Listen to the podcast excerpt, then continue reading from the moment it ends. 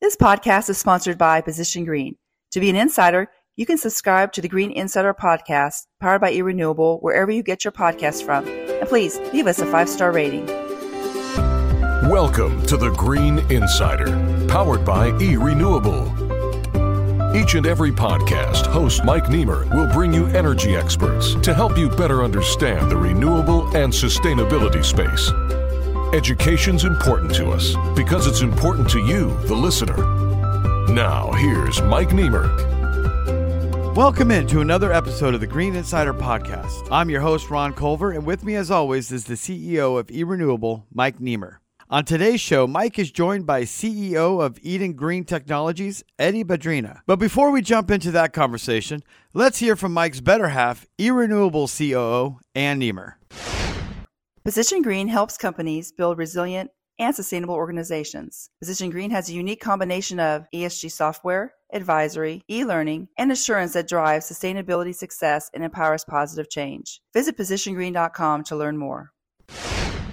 Thanks, Ann. And now here's Mike Niemer with the CEO of Eden Green Technologies, Eddy Badrina. Welcome to the Green Insider Podcast, powered by Renewable. I'm Mike Niemer, and today we have a return visitor to the show, Mr. Eddy Badrina from CEO of Eden Green Technologies out of the Dallas area.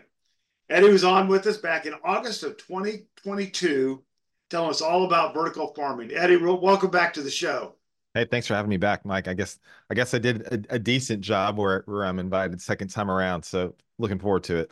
You did do a good job, and it, I found it just fascinating. And you know, our listenerships. Thank you to all the listeners that are out there we've just exploded uh, since the time you were on. So we've got some new listeners now. So before we get on to why we're on this show again to talk about the growth of Eden Green, you guys have just been exploding. So hats off to you, and I'm excited to hear about all the details. Let's kind of catch the new listeners up into the vertical farming space. So right. correct me if I say any of this wrong, but you told us about one acre of vertical farming was equal to about 40 acres of traditional farming. You told us told us the uh, number of times the plant pod turns during the course of the year. Vertical farms turn about 13 times. Traditional farms about five times. So far, am I about right? You're about right. Yep, that's right. okay. right. Then you talked about wastewater. You talked about a traditional farm wastes about 900,000 gallons a year, whereas the vertical farm, you only waste 90,000 gallons a year, which is equivalent to two households. Did I get all that right? That is correct. Well, you know, uh, uh, as impressive as all that is, the more impressive part is if you've got, you're outside of Dallas. Yes. If I remember the premise of vertical farming, whether it's you or somebody else, you're distrib- you're close to a distribution center. You're once that lettuce is picked, you're in that distribution center within 28, 48 hours at the very most, usually 24, and you're quicker to, quicker to market.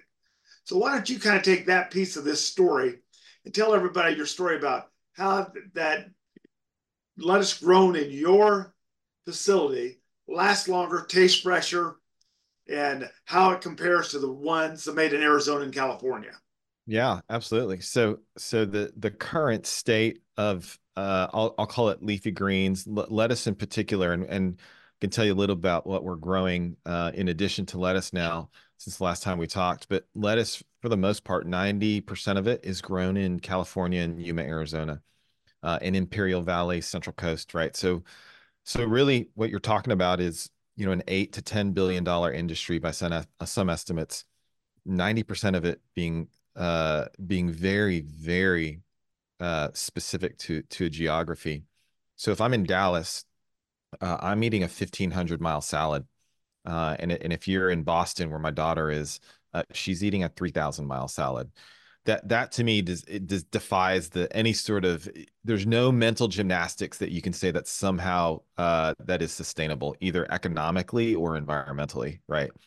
So so you, one way to solve that is to really get really really good with distribution which they're working on but the reality is you can't the, the, geography still remains the same the other the other way to do it is to move the farms closer to the population centers And so that's what CEA is, has been trying to do. And I say CEA, it's controlled environment agriculture uh, is, is the, is the name for our industry. And within CEA, there's sort of two ways to solve for that. One is your flat tray greenhouses, and then two are your indoor vertical farms. And, and right in the middle sits Eden Green, but I'll, I'll describe the first two, right? So a flat tray greenhouse, they've been perfected by the Dutch for the past 30 years they're literally what it sounds like. It's a flat tray, uh, usually automated, so it goes around in sort of a, a, an assembly line where the plants start as seedlings and they go around. By the time they get to the other end of the assembly line, after about call it 35, 40 days, they're they're grown plants, right? And then they're harvested automatically.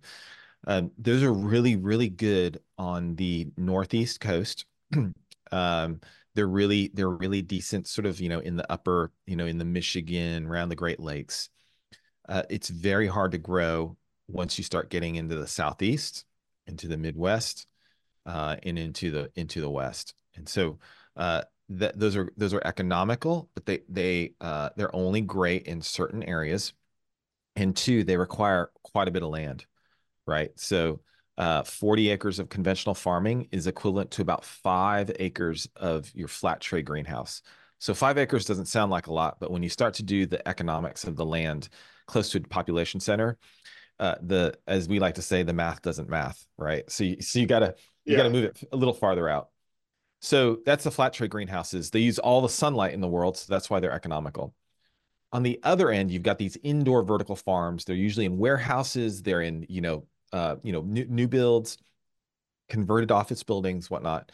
Uh, the, they are very compact. One and a half, you know, one acre of ours equals one acre of theirs. The problem is, is they don't use any sunlight.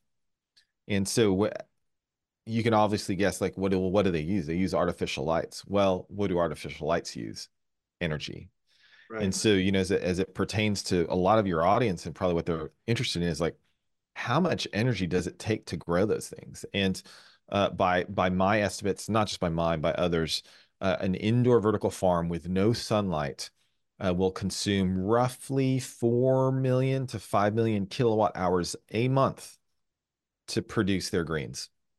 A one month. One In month. one month.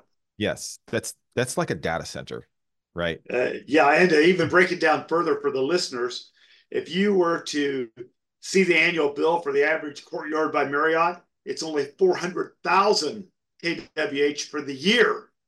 Yeah. Eddy's talking about 4 million for one month for one month, right? Yeah. So there's nothing you can grow that's going to overcome the economics of that.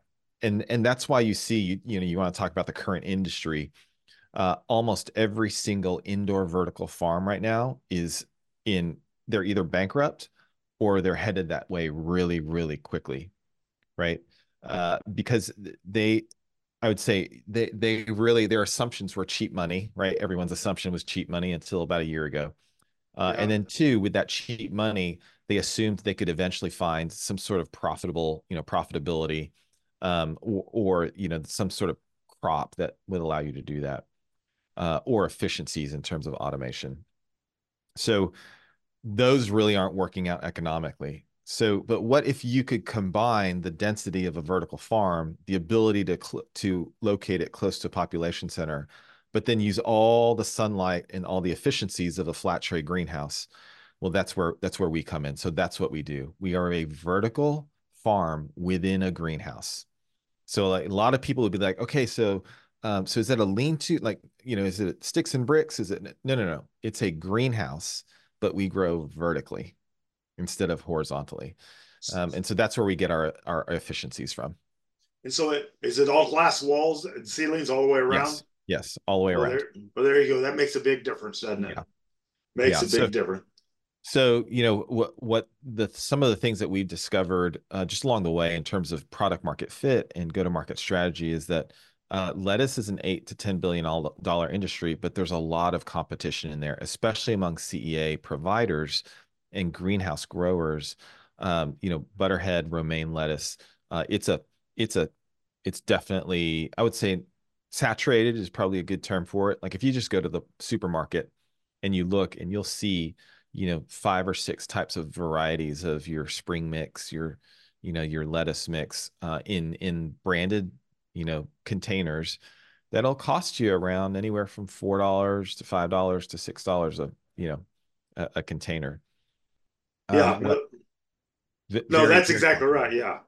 So uh, what we have found though, and it might be interesting to your to your listeners, is uh, there is uh, there's a whole nother produce section that for various reasons uh, does not have that competition and it is very very difficult to grow all in one place and that's herbs. So um, just just as a just as a note uh, most of the herbs volume in the united states is actually made up of just one herb. It's called basil. Americans love their basil for for a variety of reasons right? Yeah. Uh, and and of that basil almost 100% of it is air freighted in every single day from Hawaii or from Central or South America. Think about that. So wow. of a of a whole industry, 75% of that industry, roughly, I'll call it roughly in terms of volume, is air freighted in every day. So what we found with basil and then a number of other herbs is we can we can actually grow them uh, really well. We can grow them all together in one facility, and then we can pack and ship and deliver all from one place. So the cost savings on that for for the distributor and for the retailer are, are pretty immense. And so that's that's uh, yet another I'll call it SKU, another product that we're going after in addition to to lettuce. Well, that makes perfect sense. And you know, when you started off talking about Dallas is 1,500 miles from the West Coast and your daughter's 3,000 miles, now you're talking Hawaii and Central America. It's even further than that till it gets oh, yeah. to you, right? Oh, yeah. So, yeah, when my wife makes uh, fish at home, she puts her basil on, but she grows it on our patio. Yeah. You know, and she does it that way. So, exactly. Exactly. But uh, anyway, that's terrific. Well, Eddy, you know, I, you know, we follow each other on LinkedIn, and I saw you had a big press release in the Dallas Morning News about a $40 million expansion. And I thought, I bet that's something had to do with the company he was could not name a yeah. year and a half ago. He said he was in talks with the retailer, but he could not disclose at that point. Well, I saw who it was in the newspaper. It's Walmart. Congratulations. Tell us about what you have going on. Yeah, so that's it's pretty exciting. We've been working with them for about a year now, um, ever since we opened up the greenhouse. But really, we're we're providing uh, we're providing lettuce to two or three types of SKUs to them, uh, but it's under it's under our distributor's label. And so our distributor is Robinson Fresh. Uh, they are the distribution arm of CH Robinson, which is a Fortune 200 logistics firm, gigantic, yeah. right? So uh, our business model has always been to provide affordable nutritious local greens right? And affordable being being the, the big emphasis on my part. Uh, like i said before you can find a lot of fancy high-end retail labeled uh, type greens which is great for a certain segment of society. But for the vast majority of the population they can't afford that. And so our goal is to provide this affordable produce and and the folks that do it the best among the best are, are Walmart. So it was a it was a great fit for us to provide this produce under a, a, a generic white label uh, in our distributors label for, for Walmart. So if you go into Walmart in any Walmart in Oklahoma or Texas, and you look under the Robinson Fresh label for romaine or butterhead lettuce, that's us. So here in Houston, I go to Walmart. I can find your lettuce in my Houston Walmart, even though you're growing it in Dallas. That's correct. Walmart has chosen to distribute it all across Texas. And the great thing is we're use we're utilizing Walmart's existing distribution chain and and not having to do our own. And they are about as efficient as anyone on the face of the earth in terms of distribution. So now when you talked to me back in August of 22, you also had a white label in Whole Foods and Sprouts. Do you still have those going on too? Uh, we have white labels in uh, well, Robinson Fresh delivers it to a variety of retailers. Yeah. Okay. Good. Good. Well, that's phenomenal. And then in our last one, we talked about, I think Greg, my co host at that time, used the baseball analogy sounds like we're just in the first inning, you know. Yes. And we were related it to baseball because you and he had some baseball dialogue going on or something, if I remember right. And so, if we're just in the first inning in August of 22, are we even entering the second inning yet? I think we are. I think we are. What you're seeing in terms of the industry is is a wave of reckoning of folks who aren't profitable, uh, people who relied on the zero interest rate policy environment, and people who just weren't working quick enough to find unit economics for their greenhouses, for their indoor farms. So th- that reckoning is happening and is continuing to happen over the next 12 months.